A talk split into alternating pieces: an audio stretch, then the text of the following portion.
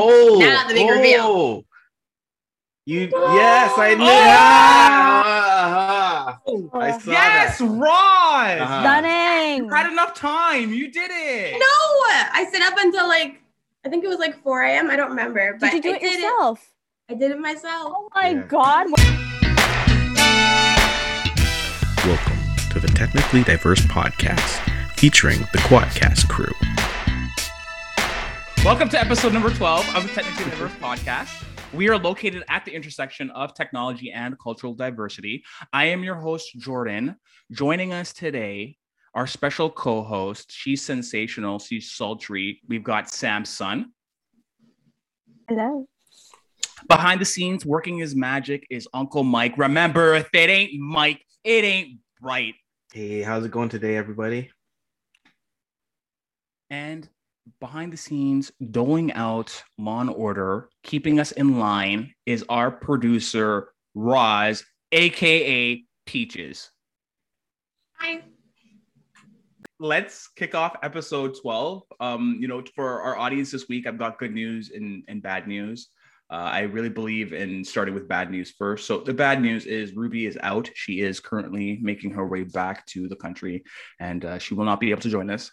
But I've got good news. Sam is back. She will be joining us today as we deep dive into anti-Asian racism. I, I- we couldn't have thought of a better guest. Um, you know, Sam was loved last week, and uh, you know she's graced us with her presence again. So, Sam, happy to have you back. This time you've got a different hat on. You're contributor today, and uh, I feel like I feel like this is like when a basketball team finally gets a, a player and they sign them to an extension of some sort. Like I feel like we signed you as a free agent. Ten day. Yeah, on, on, on- exactly, a 10 exactly. Um, so you know, I, I- Ruby's got some pretty big shoes, figuratively, but um, I know that you'll be able to fill them. I'll do my- I want to talk this week. You know, the team. We all want to talk about you know the disturbing events that occurred in Atlanta this past week. Um, You Mhm. know, unfortunately, another uh, mass shooting. Um, you know, lives lost. Um, it sucks that we have to talk about something like this again, but I think it's just indicative of the times that we're in. So, um, if you could provide a recap to our audience members that may not have watched the news or might not know what's going on, um, can you tell them about um, that neck beard that kind of you know got things uh, you know started? Um, I guess long story short is a 21 year old white male um, with a shockingly bad beard decided to um, shoot up three massage parlors in Atlanta, Georgia, and in the process killed eight people, six of whom are Asian. He left one injured. He's alive still.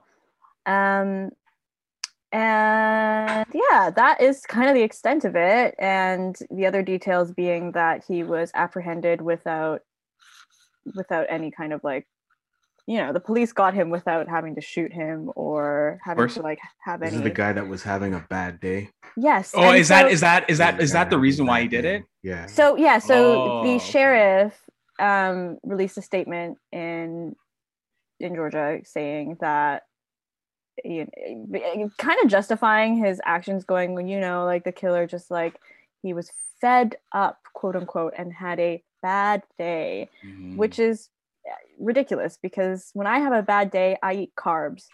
I don't. it's never occurred to me to to like go kill people as a result of my bad day.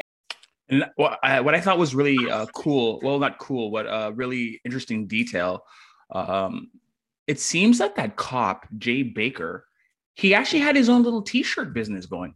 And I don't know if you guys ever heard about this, but you know, Captain Baker was responsible for some anti-Asian racism T-shirts that he was selling, which basically perpetuated Whoa. that COVID nineteen, you know, came from Asia and that Asians were responsible. So he had a Facebook post with his T-shirts that he was selling prior to this incident, and again, it it really makes you like look at these situations that unfold and it makes you look at America really because you don't really have to peel the layers back far to find racism. And like uh, to see that this cop who's the lead investigator on this case was selling t-shirts like that with those messages in the open.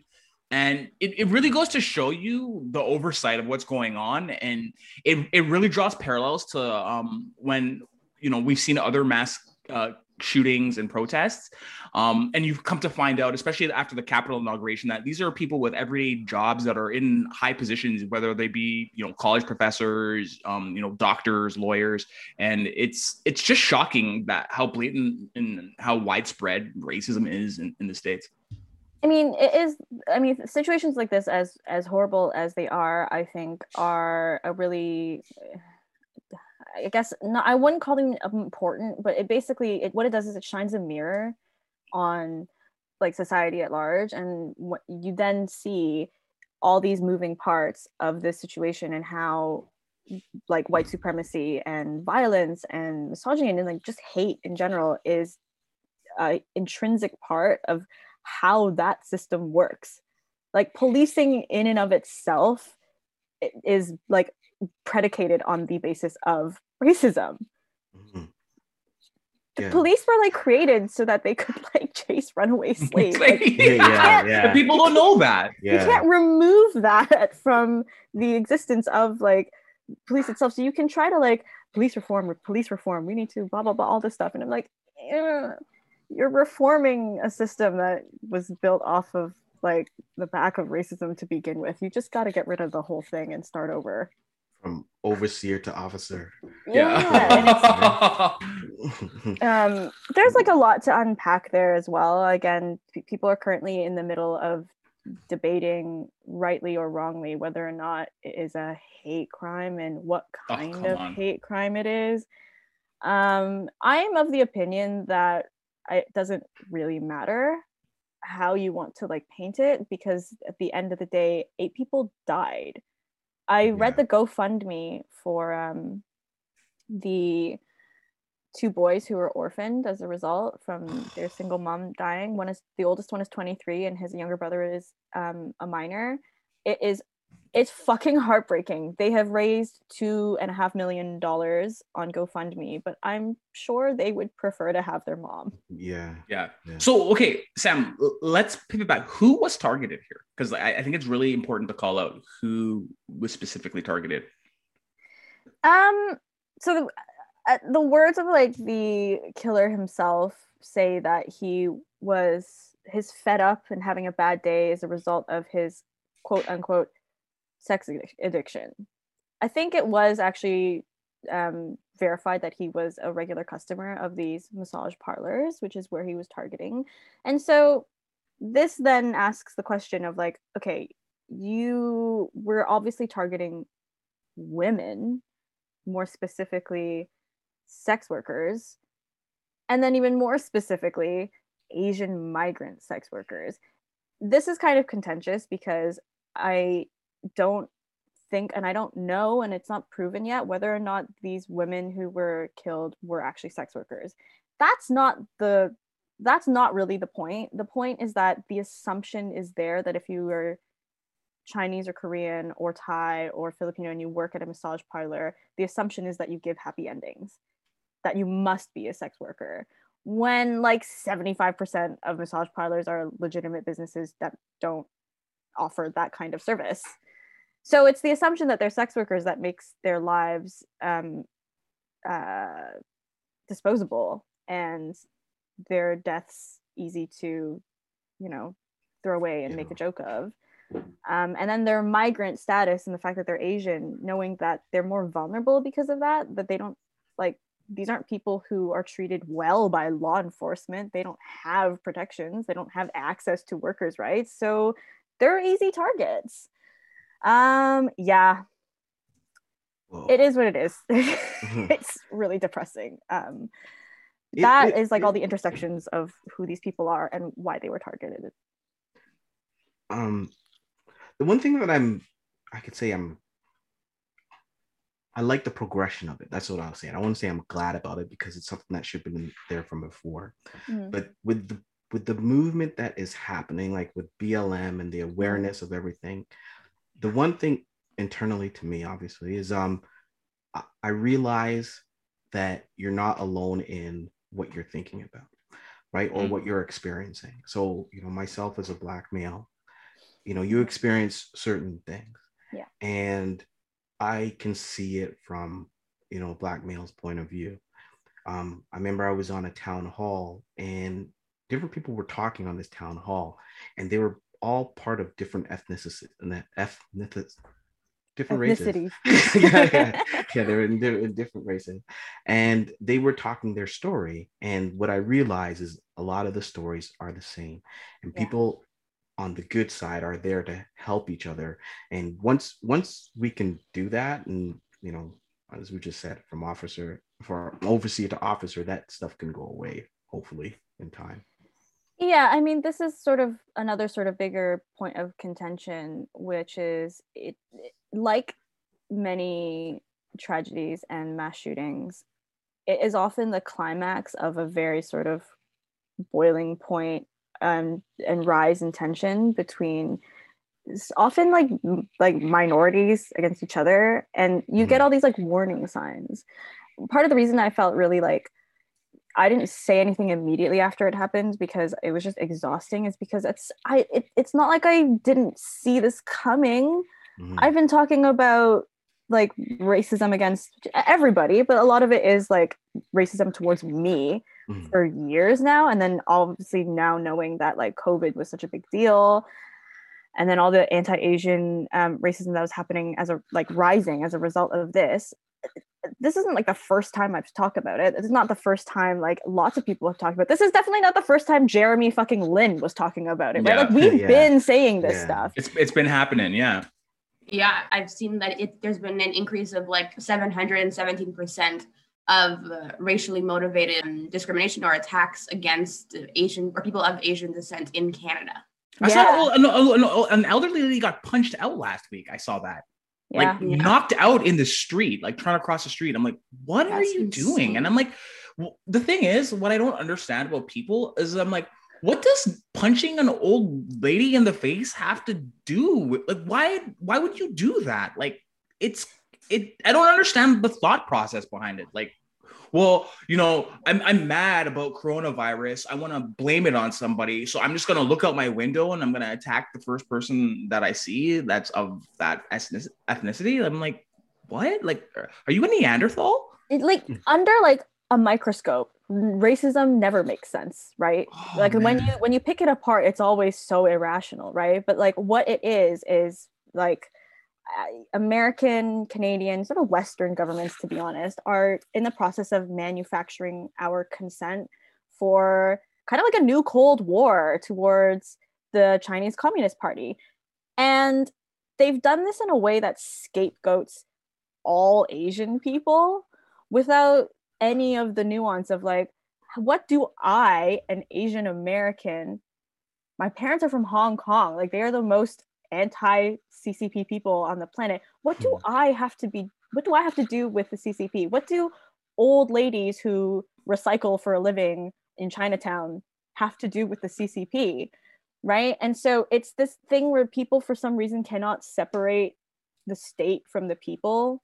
And then due to the fact that allegedly we all look the same they can't differentiate people who are korean filipino Oh, thai God, that's so southeast asians who are like they're not even like this is that is not their that's not their pig not their farm like you are just attacking them i don't I, because you think they look like this it's very reminiscent of like what happened after like 9-11 Yeah. which is yes.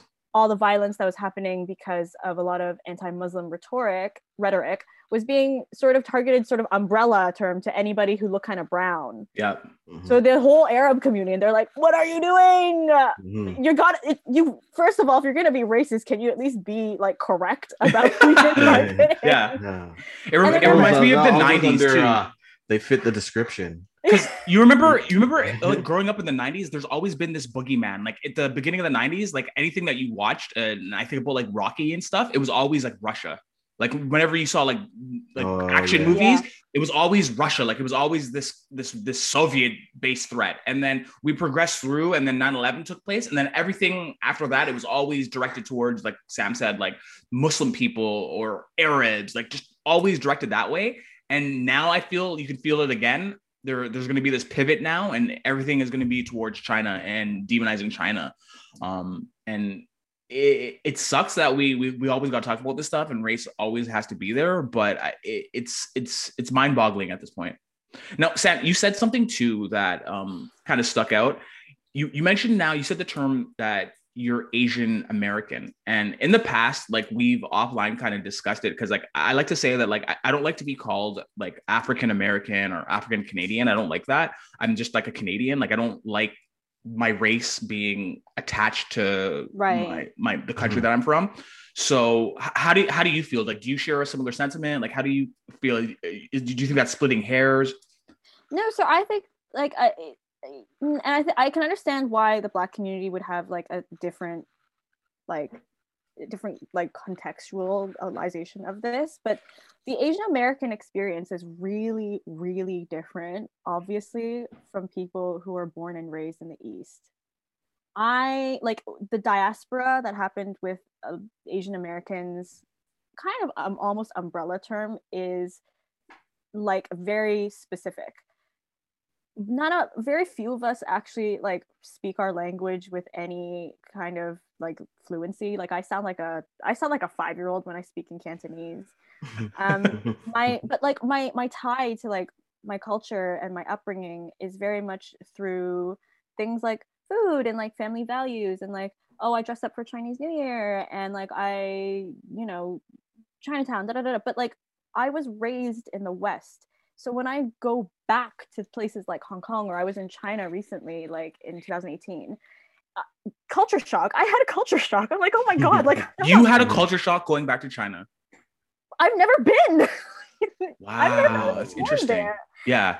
um and i think this is true for like most people who are like you know we have like um acronyms for this. So abc is american born chinese or cbc is Canadian born. bbc is british born chinese. Like a lot of Oh. yeah. For some reason i don't know. We decided like network like network acronyms was how we do it. Um so yeah i'm fine with the i'm fine with the identifier asian american because like that that like tie is a nice tidy way of explaining my diasporic experience.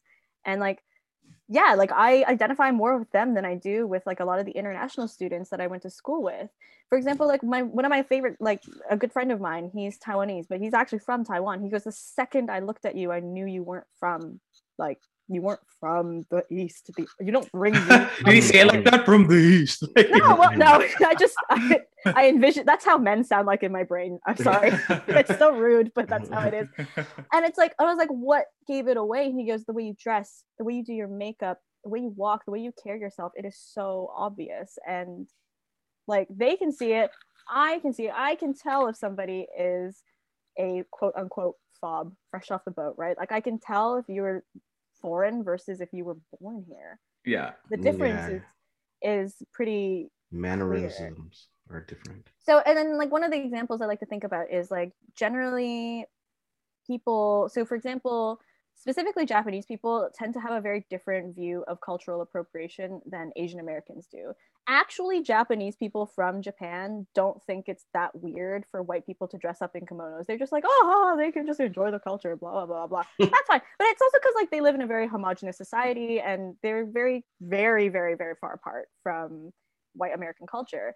Asian Americans tend to take that shit a little differently because Mhm. We've been uh, we've been watching it our whole lives and we've been subject to the white gaze. Like we are the ones who had to change our names to sound to be easier to, to like pronounce in the middle of like elementary school. Like we are the ones who had to do that. So to then watch white people put buns in their hair and chopsticks and ta- like pretend that they're Chun Li. You don't like you don't like waifus then. No, I really am against people cosplaying other races. Like this is all this is a conversation about hair, right? Like it is uh, like I literally had this conversation with one of my friends. Bless her. She's Greek and I'm like she was like, "Hey, do you know how to do box braids?" And I was like, "What are you asking for?" And she goes, "Oh, I was just thinking of getting some." And I'm like, "Let's in- let's investigate that, shall we?" That's always how I have to bring it up. I love Like, it, Sam. let's interrogate that. And I just Mhm. I had this long sort of drawn out conversation where I was like, I'm not telling you you can't get box braids done. I'm asking you why you want them done. And the answer is always like, why do you want to cosplay black people? Mhm. That's, it's fine. Like, why are you not able to listen to rap and have proximity to black culture without dressing up like them? It's very strange. It's fine.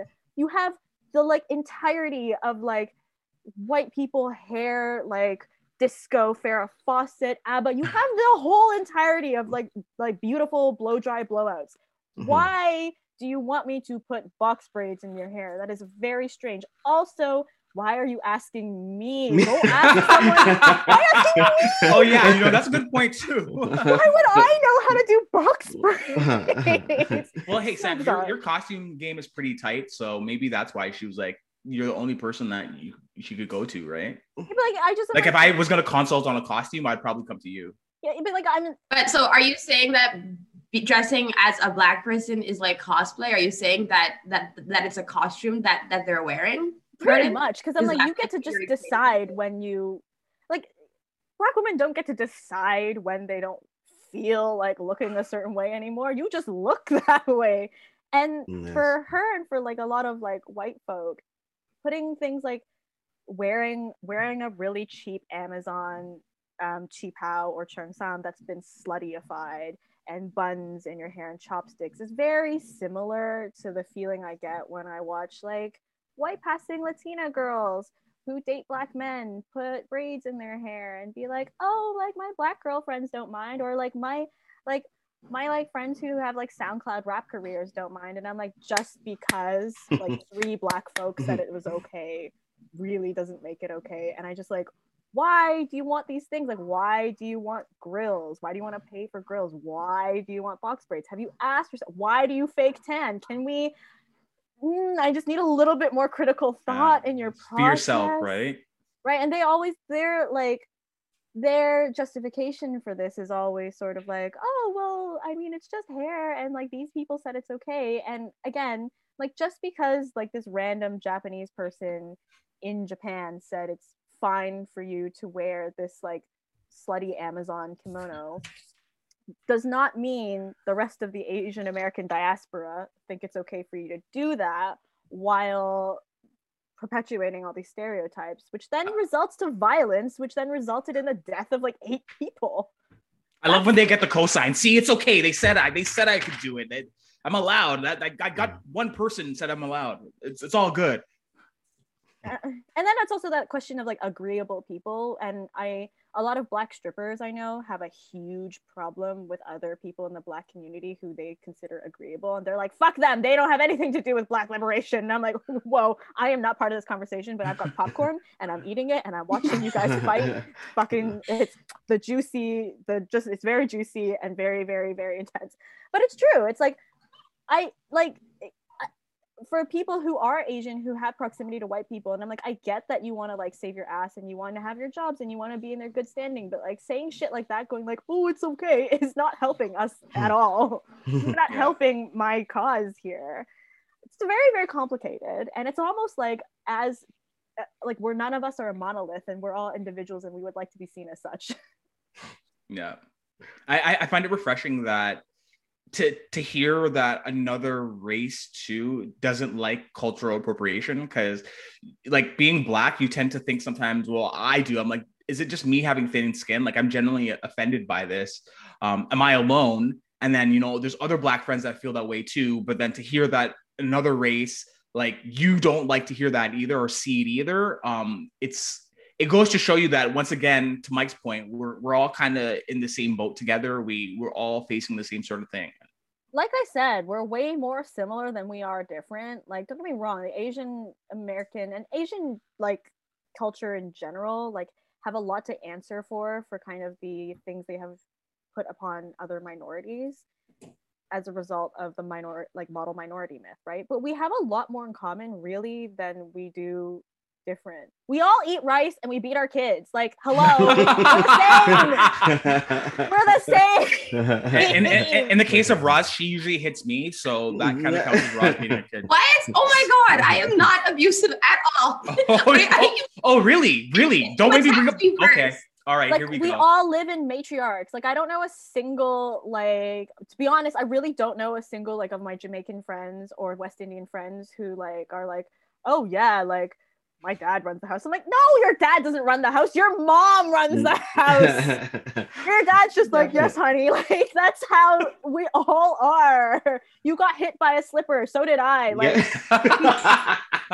dad, the slipper. It's the it's sometimes it's a chopstick for me, but Oh, usually yeah. it's like the slipper, the coat hanger. Like it- Yeah, we're remember the the same. we're all the same. Like we Stupid have coat hanger. I know, and Yeah. it is like this uh, again. Like a huge part of these conversations is us being pitted against each other. And I'm Hey, like, Roz, not- I, I, you got to jump in here. Um, yeah. So Sam, you mentioned like the the model minority myth, and it, it, wait, I, I want to explain just because anyone doesn't know what it is. right? Yeah. It's that um, Asian people are a great example of how um, of, of how other people of color can fit into American and thereby North American society. And uh, it was legit created by an American guy to say to say that hey, look, there's these Japanese people. We put them into these camps, and look, now they're super nice and everyone's getting along. They don't have any problems, and it's happened during the '60s, and and, and they don't have any problem. But look at these black people who are fighting for all of these rights, making all of this noise. They're terrible people. Blah blah blah. blah. And uh, again, just making sure that there is division within people of color, and to show that we can rank other people of color higher than we will the black people because again super inferior and let's show them how it should be done. It's shocking to me and also i again I, I, I the asian american community has a lot to answer for especially the old heads because obviously people like my grandparents and my parents have for a long time bought into the model minority myth because they've been fed it right? And they're, they're really like really desperate to make sure that like uh, we still fit that that whole you know the box but like it doesn't take into the account the fact that like Asian American diaspora has a completely different experience from Black folk in America and North America. And I'm like, we came putting all our wealth in our buttholes and running away from the communists, right? Like, that's how that happened. Mm, that's not exactly what happened with Black folk in America. Like, they were like kidnapped 300 years ago and then. Mm, and then enslaved, and then they had all their wealth taken them multiple times away. Very different situations and i'm like how can you how can you compare us as immigrant like Yeah. um Apples to oranges. it's, No it's totally different and i'm like some of us came here because we wanted to and we got to take our wealth with us and then and then slowly destroy the real estate market and inflate it to massive prices.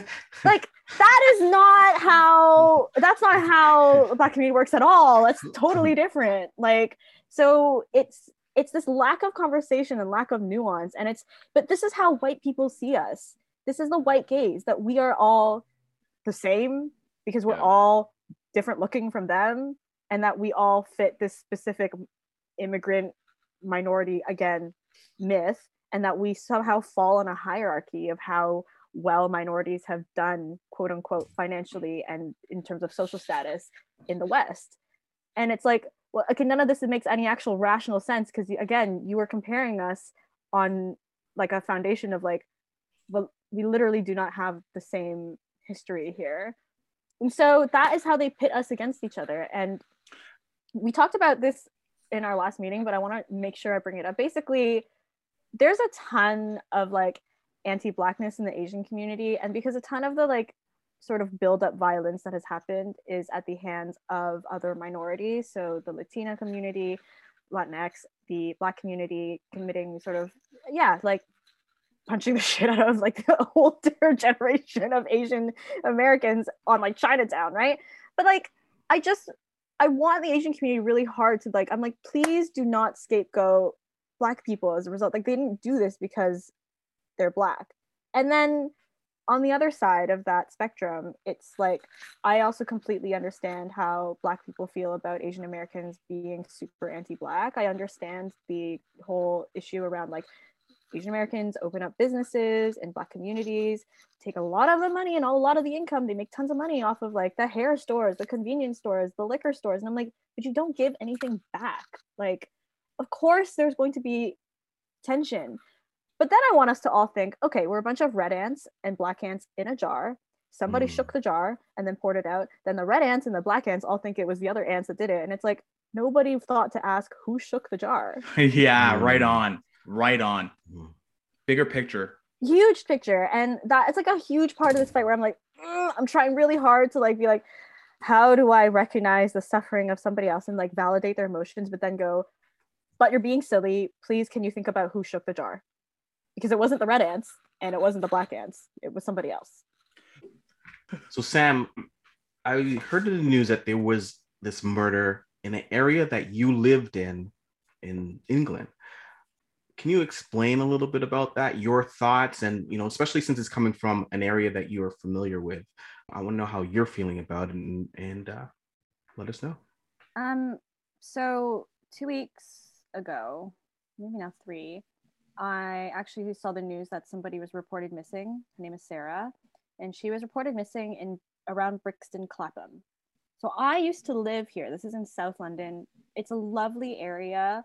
Um, little like background, Brixton Yeah. is historically um, Afro Caribbean because the Windrush generation settled there. Yeah. And so as as we do with all black communities, we put the label of oh it's dangerous and there's riots and blah blah blah blah.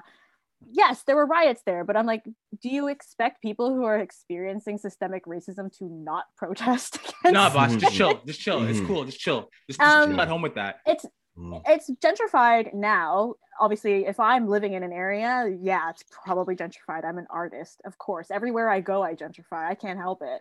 but I loved it and it, it was very very safe i never really felt like personally unsafe in brixton. I lived in a very sort of i lived right next to the police station first of all and then also on a main road and it was always loud.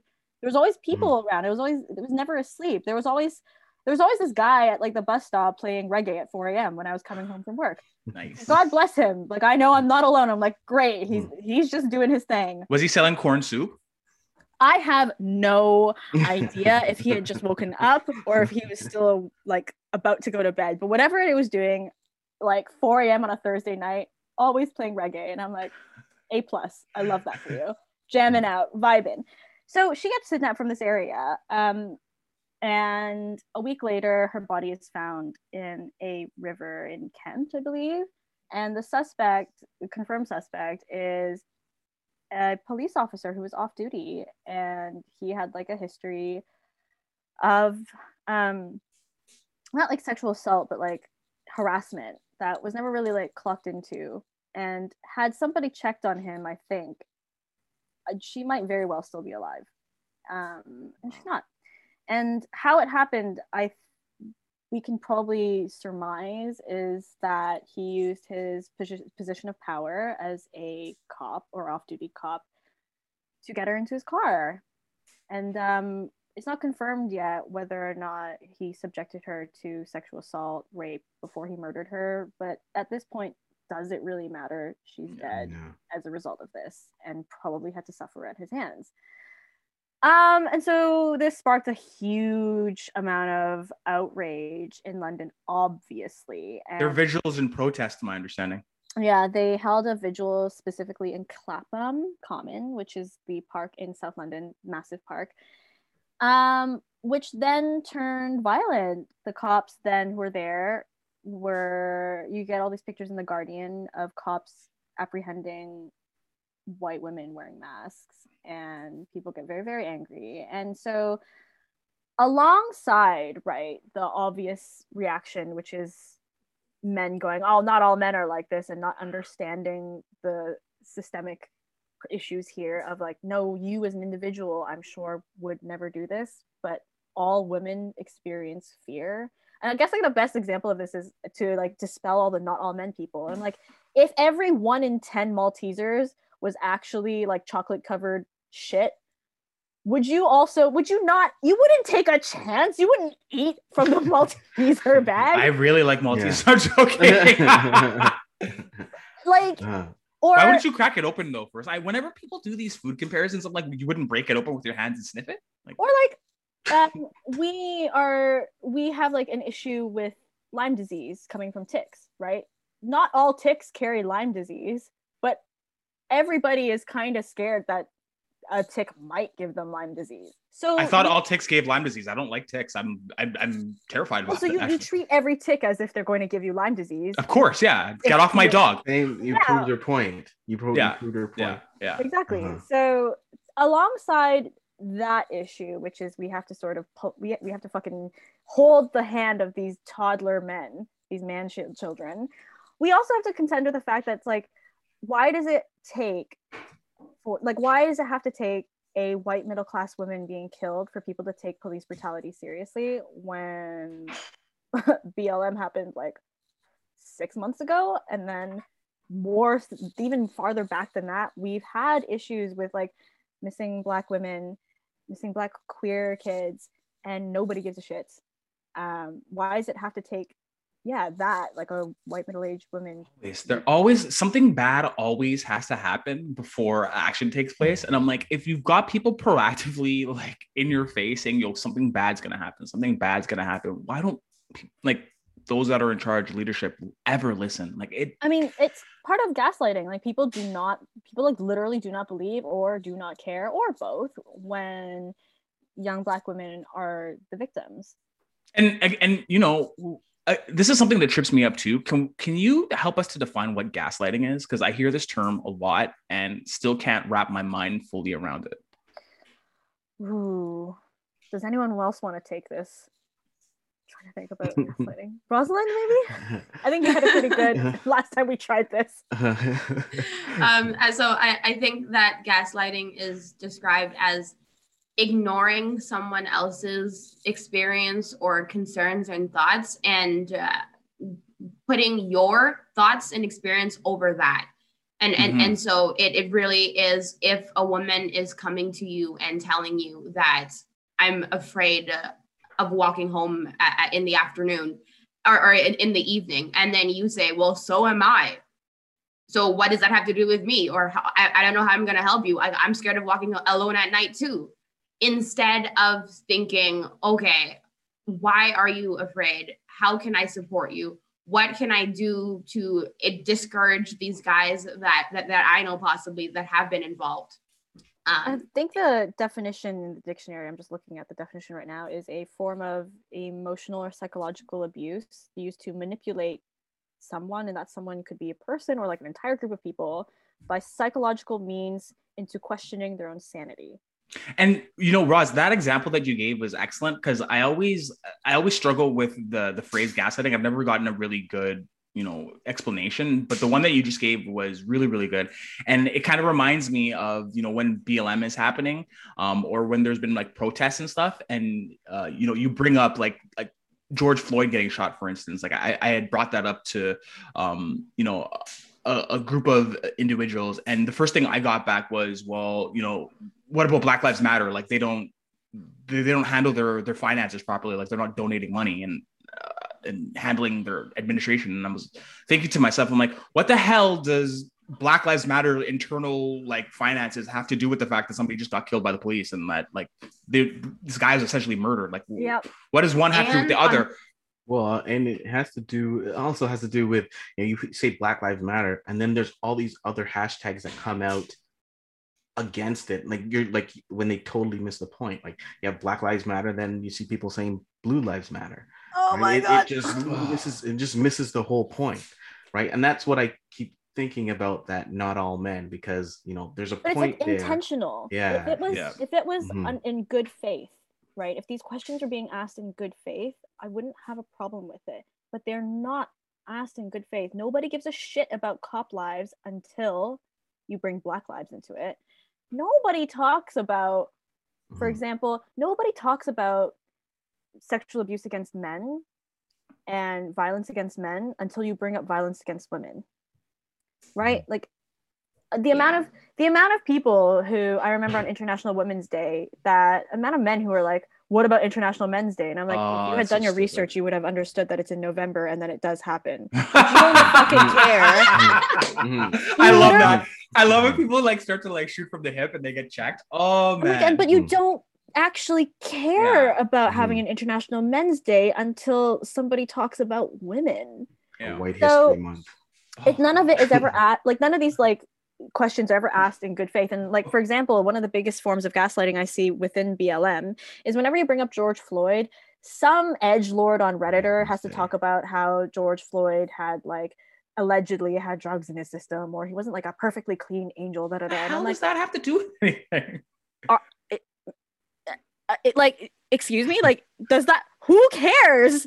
Why Mhm. does what does that have to do with anything? Why does somebody's level of maybe like alcohol or maybe they like to smoke a joint? Why does that like bring down their humanity to you? That's very strange to me. Why do you bring that up only in a situation when we're talking about somebody's death?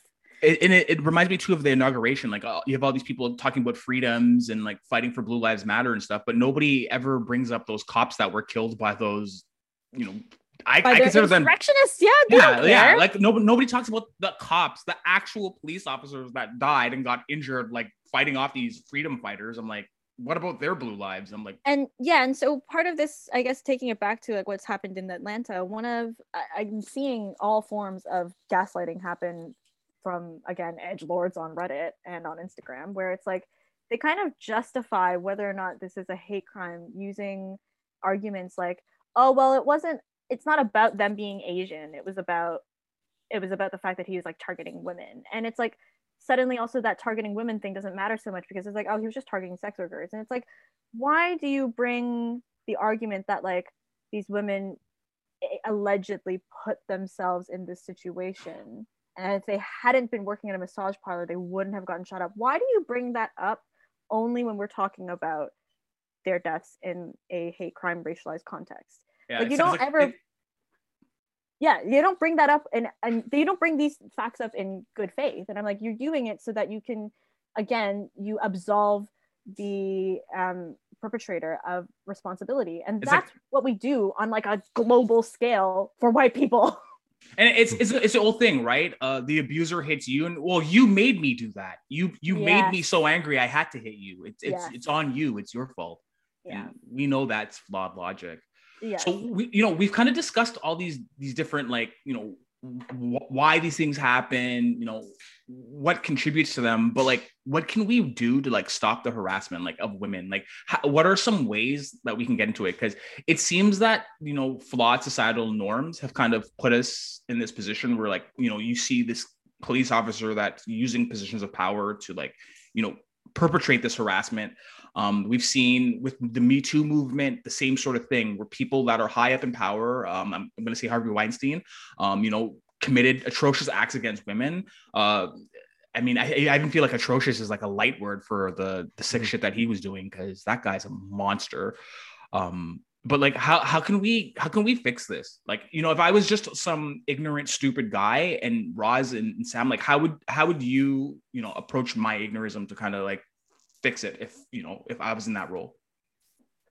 roz do you want to go first Sure. So I've I've had this discussion with a few of my friends recently, and I I think that there's a few things that you can do. The the first one would be checking yourself. And so if you if someone is sharing their experiences with you, I I, I hope that you're able to take it seriously and try to understand and empathize with them. Um, the, another thing that you can do is check in with people before you do something. Uh, consent is sometimes seen as body language, and body language is impossible to interpret. Don't just use body language or, or anything like that before you you hug someone, before you kiss someone, before you, you do anything with anyone. I think it's really important. They're like, are you okay? Do you want to do this? Are we good? Like like simple, really small and easy questions you should definitely ask before you do anything. Um, another thing is to have these kinds of conversations with your friends and family. And so trying to tell people like maybe I know that normally it would have been okay if we did this, this, and that, but I feel like we would create a safer environment and a, better place if we did, if if we instead were more open in communication, if we were checking in with people, if we were um, trying to ensure that people were, were safe, and if we stood up for people when we saw that these things weren't happening. It's it's super important that if you see your buddy like cat calling a lady, like you're like hey, like I don't think it's gonna make her feel make her feel comfortable. Maybe like you shouldn't do that. If you're at a party and you, you see like a guy slapping a, a girl's butt or something like that, like call it out. If you see a girl doing or a woman doing the same thing to a man, like touching him inappropriately, call that out too. Like uh, it, it, I think that once we all start to make it not normal for this kind of behavior, then we we create a safer place. Also, one more thing, and then I'll pass it over to Sam. I I think that a lot of the time people are trying to be or men are trying to be more masculine because of the fact that we live in like a patriarchal society where if you were to express emotions if you were to check in on people and if you were to act more caring then you're acting like a girl or you're being a wuss and all of those kinds of things we need to make it more normal for us to not or we need to stop gendering actions and emotions. This way, everyone can experience them and bring down the patriarchy. So this way, that's normal. Because some some of those examples that you were mentioning, I I try to relate them back to like being in a scenario with other men, and I could see how it could create a conflict. And, and what you nailed there, just in terms of toxic masculinity, like expressing your feelings um, on that, I could see how that could lead to a problem. Not saying that that problem necessarily sh- should mean inaction. I, I'm just saying that I can see how um, that could ruffle some feathers, uh, especially with the norms that men kind of deal with, right? Because like if a guy's being inappropriately touched by a woman, it's going to be very, very it, it, few and far between where he's going to say anything. If a woman inappropriately touched me, would I say something? I don't know. Like I, I can't confidently say that I would say anything. I might just just brush it off or something. Yeah, me That too. that's You, that like, happens. oh, sorry, I was just gonna say, me and you literally go to a mar- mixed martial arts gym where we see this happen every single time we go there. The entire like culture of specifically the Brazilian jiu-jitsu guys is predicated on this incredibly toxic behavior. And like they don't of course they don't say anything. One of the biggest things is like one of the girls I used to like one of the girls we used to box with, she used to do Muay Thai. She stopped going to that gym because she uh, she went on a date with one of the Brazilian jiu-jitsu guys and he tried to kiss her in the car and she just didn't want it. So then he goes and then spreads all these rumors about how she's like a hoe and she of did course. this and that. Let's go back to And- high school. Yeah, nobody yeah. said anything. No one not. said anything and she t- and she told me later and I was working for the gym at the time and I finally told like they asked me like, "Oh, why does she why does she ever come back?" And I'm like, "Oh, you don't know like this is the reason it's one of your guys and he was like I, I just run this place. I have no clue. But like this is because you've built an environment where nobody Right. feels comfortable talking about this. And like it yeah this it's just another example of that. and, and that too is um it's it's specifically that shitty environment that was created um i'm happy to say that you know I, we don't go to that gym anymore because of that environment and other very crazy things that like i we probably have to spend a whole podcast deep diving into. Talking about um, the drama at our gym. Yeah yeah and just the, the crazy shit that occurs in these situations. Um yeah And just on that though, you, you mentioned before that you wouldn't, if someone had like probably sexually assaulted you, you probably wouldn't report it. Men only report, I think it's something like like four to five percent of four to five percent of the time when they are sexually assaulted. Similarly, women only report about six percent of the time. Um, a, a lot of the time, sexual assaults and, and and and violence and these kinds of things are not reported and um, so it i think that it's also important to understand that it is super common for these things to happen. And until we start dismantling the systems that allow them to flourish and we stop gaslighting people and give them the opportunity to speak like we we, we won't have any improvement.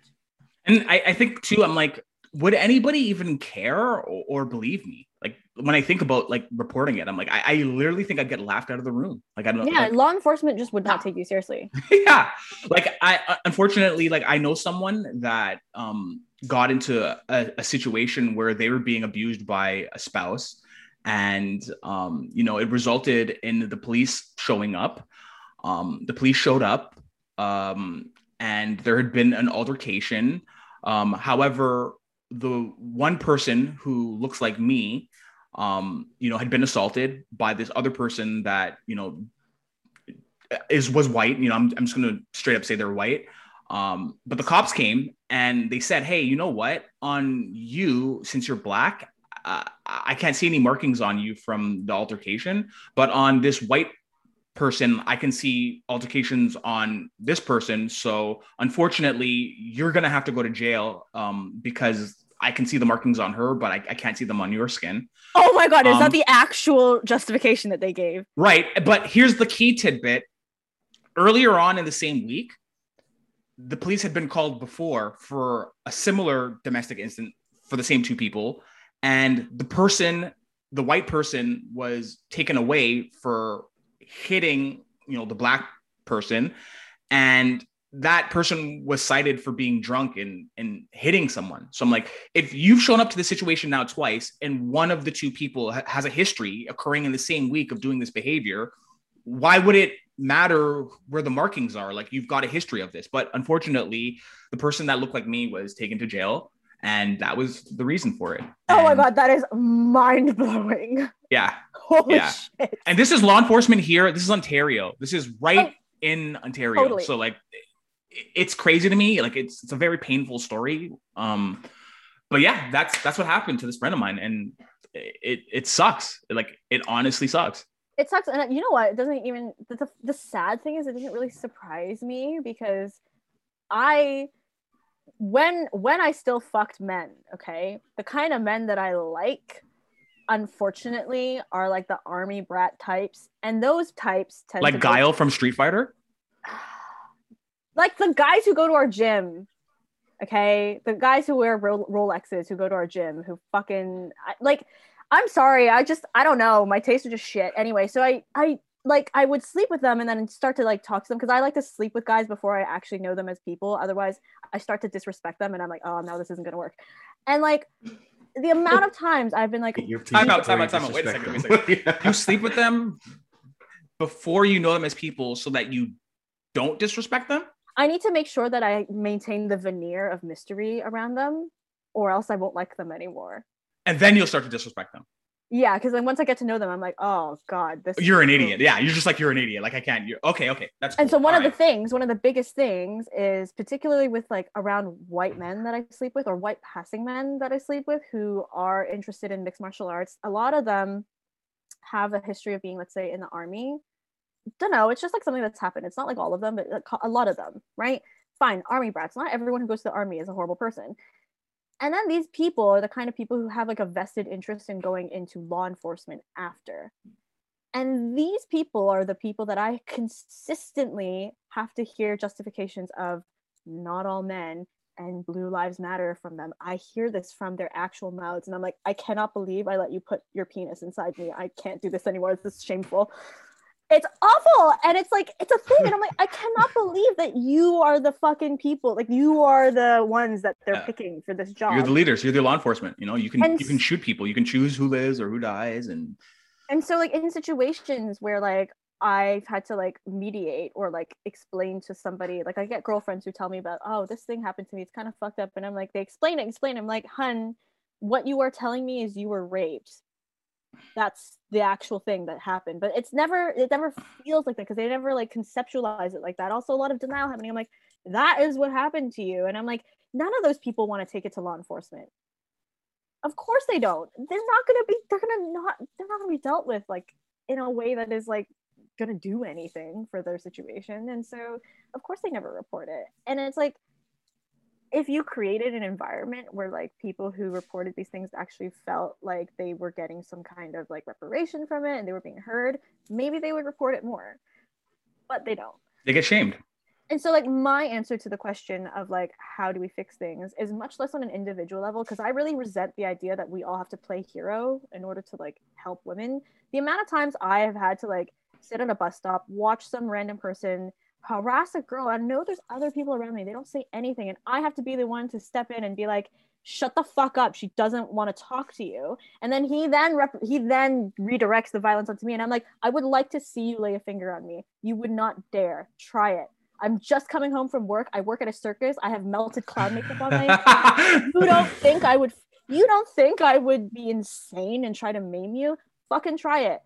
I don't have that's not my job. My job is to hang around and twerk like on stage for money. That's not my job to mm-hmm. like play superhero. I would like for there to be like policy from the top down which like that doesn't literally like write into the le- legislation things like misogyny and racism like that has to start from like the top down because that is what helps build like systems where and environments where people do feel comfortable. And it's like i mean it, it, it goes down to like for example when companies hire and have diversity hires and it's like oh we're diverse. I'm like your diversity is not actually diversity if your lowest paying members are the only people of color. And then as the you know power systems get more and more like higher paying it just gets whiter and whiter and maler and maler that's not diversity that doesn't count. But like the reasons why you think that is is because the people in power don't have a clue.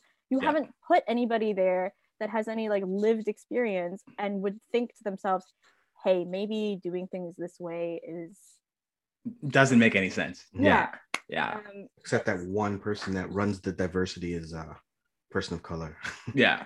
yeah, it's always like the one exactly. I'm like, yeah. oh, this is it's fine. We have a diversity hire and they run uh-huh. the diversity thing. And I'm like, yeah, but like, how about your shareholders? Mm-hmm. If your shareholders are all like white 60 year old men, I mm, there's no I, motivation to change. I feel like maybe you guys do nothing to help, regardless of the nice the nice black lady who looks like Aretha Franklin who runs your diversity hire, that she doesn't count.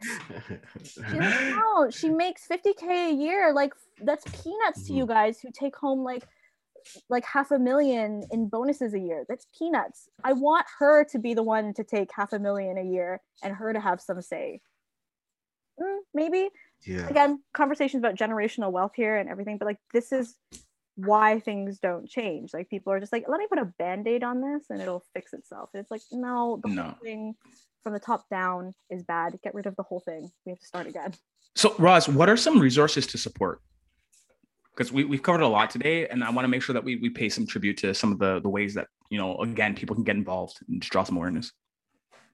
Yeah, so I think that a couple of ways, uh, well, in Canada specifically or in Ontario specifically, there is Aura Freedom. Um, and Aura Freedom, they're really focused on ending gender based violence as well as supporting people that have been uh, um, affected by it. And a lot of the work that they do is preventative as well as um, reactive. And so they, pre-pandemic, they would like go into schools, they would educate boys and girls on ways that they can be more respectful um, and, and, and better people as they grow, and the things that they can expect and the things that they should not be tolerating. And, and like warning signs, like all of those kinds of things um, in New York or, or in, in the US. I know there's also Restore New York, and, and they really support women that are survivors of domestic abu- abuse as well as sexual assault. Those are two really good ones. Do you have any more that you want to add, Sam? Um, so the Butterfly Network, which is Butterfly CSW on Instagram, they are a support network for Asian and migrant sex workers. A similar one called Red Canary Song is based in New York. They are currently taking donations and trying to contact the victims of the Atlanta attack and try to donate to their families. They work directly with migrant sex workers.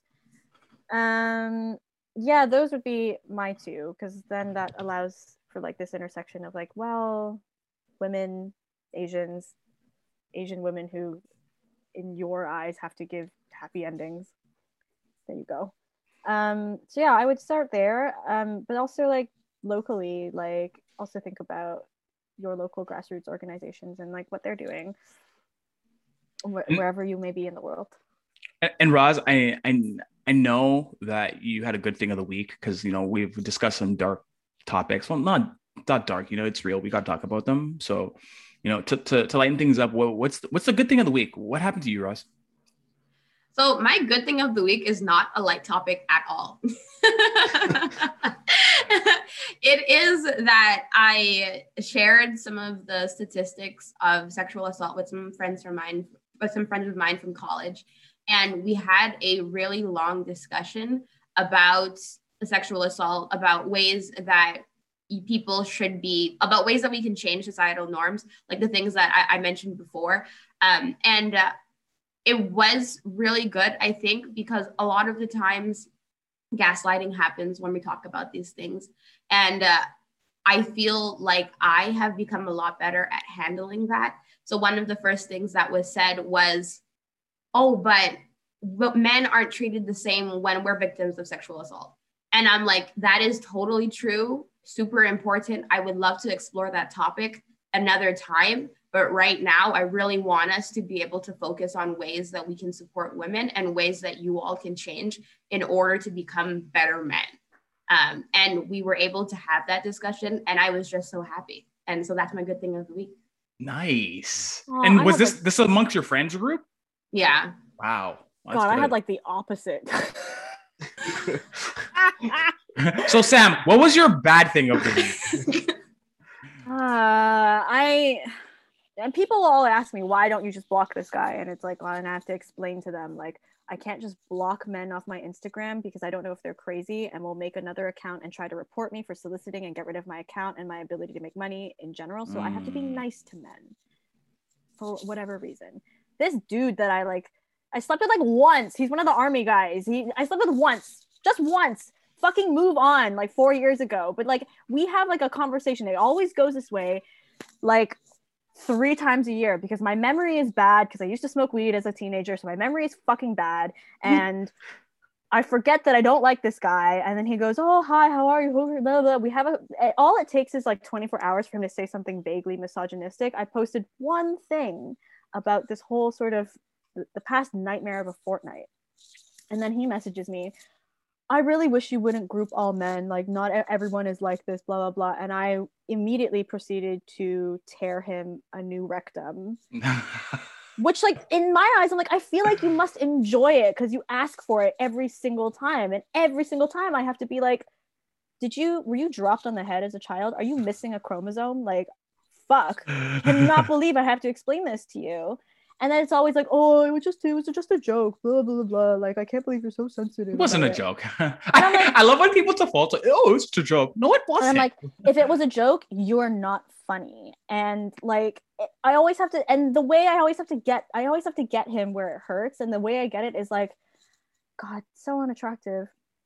I was gonna fuck you. I'm not gonna fuck you anymore. And then that's when they get upset. And it's like, well, yeah, because you're fucking stupid. And I can't believe I had to have this conversation again every time. And like, why why is it that when we talk about these things and we like want to joke about how the patriarchy is stupid, you have to center yourself?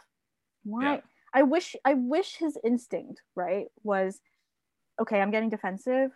Why? And where is that coming from? And why do i think i need to go bother this girl for more emotional labor when i have a problem that is bothering just me? Deep breath. Anyway it's fine. I just need to stop engaging with people like this and my memory is very bad and i keep forgetting that i don't like him. Oh man.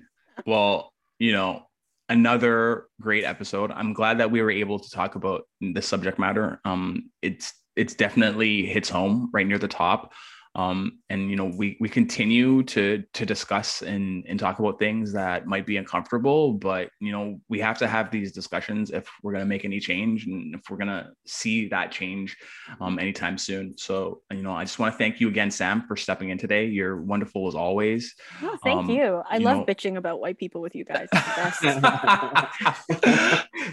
Um Roz, you know thank you what we're doing? We, that's totally what we're doing Roz, thank you realize. for debuting your, your new braids today. Um, you know, your hair is looking fan yes, freaking tastic. Amazing. Nubian thank queen. Fresh. Stop. Don't. don't. yeah, yeah. Yeah, yeah. Don't do that. Okay. Um, okay, I'll just I'll, I'll stick to Queen. And, and, and Uncle Mike, you know, you're you're as Uncle Mikey as ever. Thank you for being you. I can't say enough. Thanks for a great episode you guys. Thank you for being you, Jordan. You're an awesome host, and we love talking with you. Oh, you. Yeah, yeah.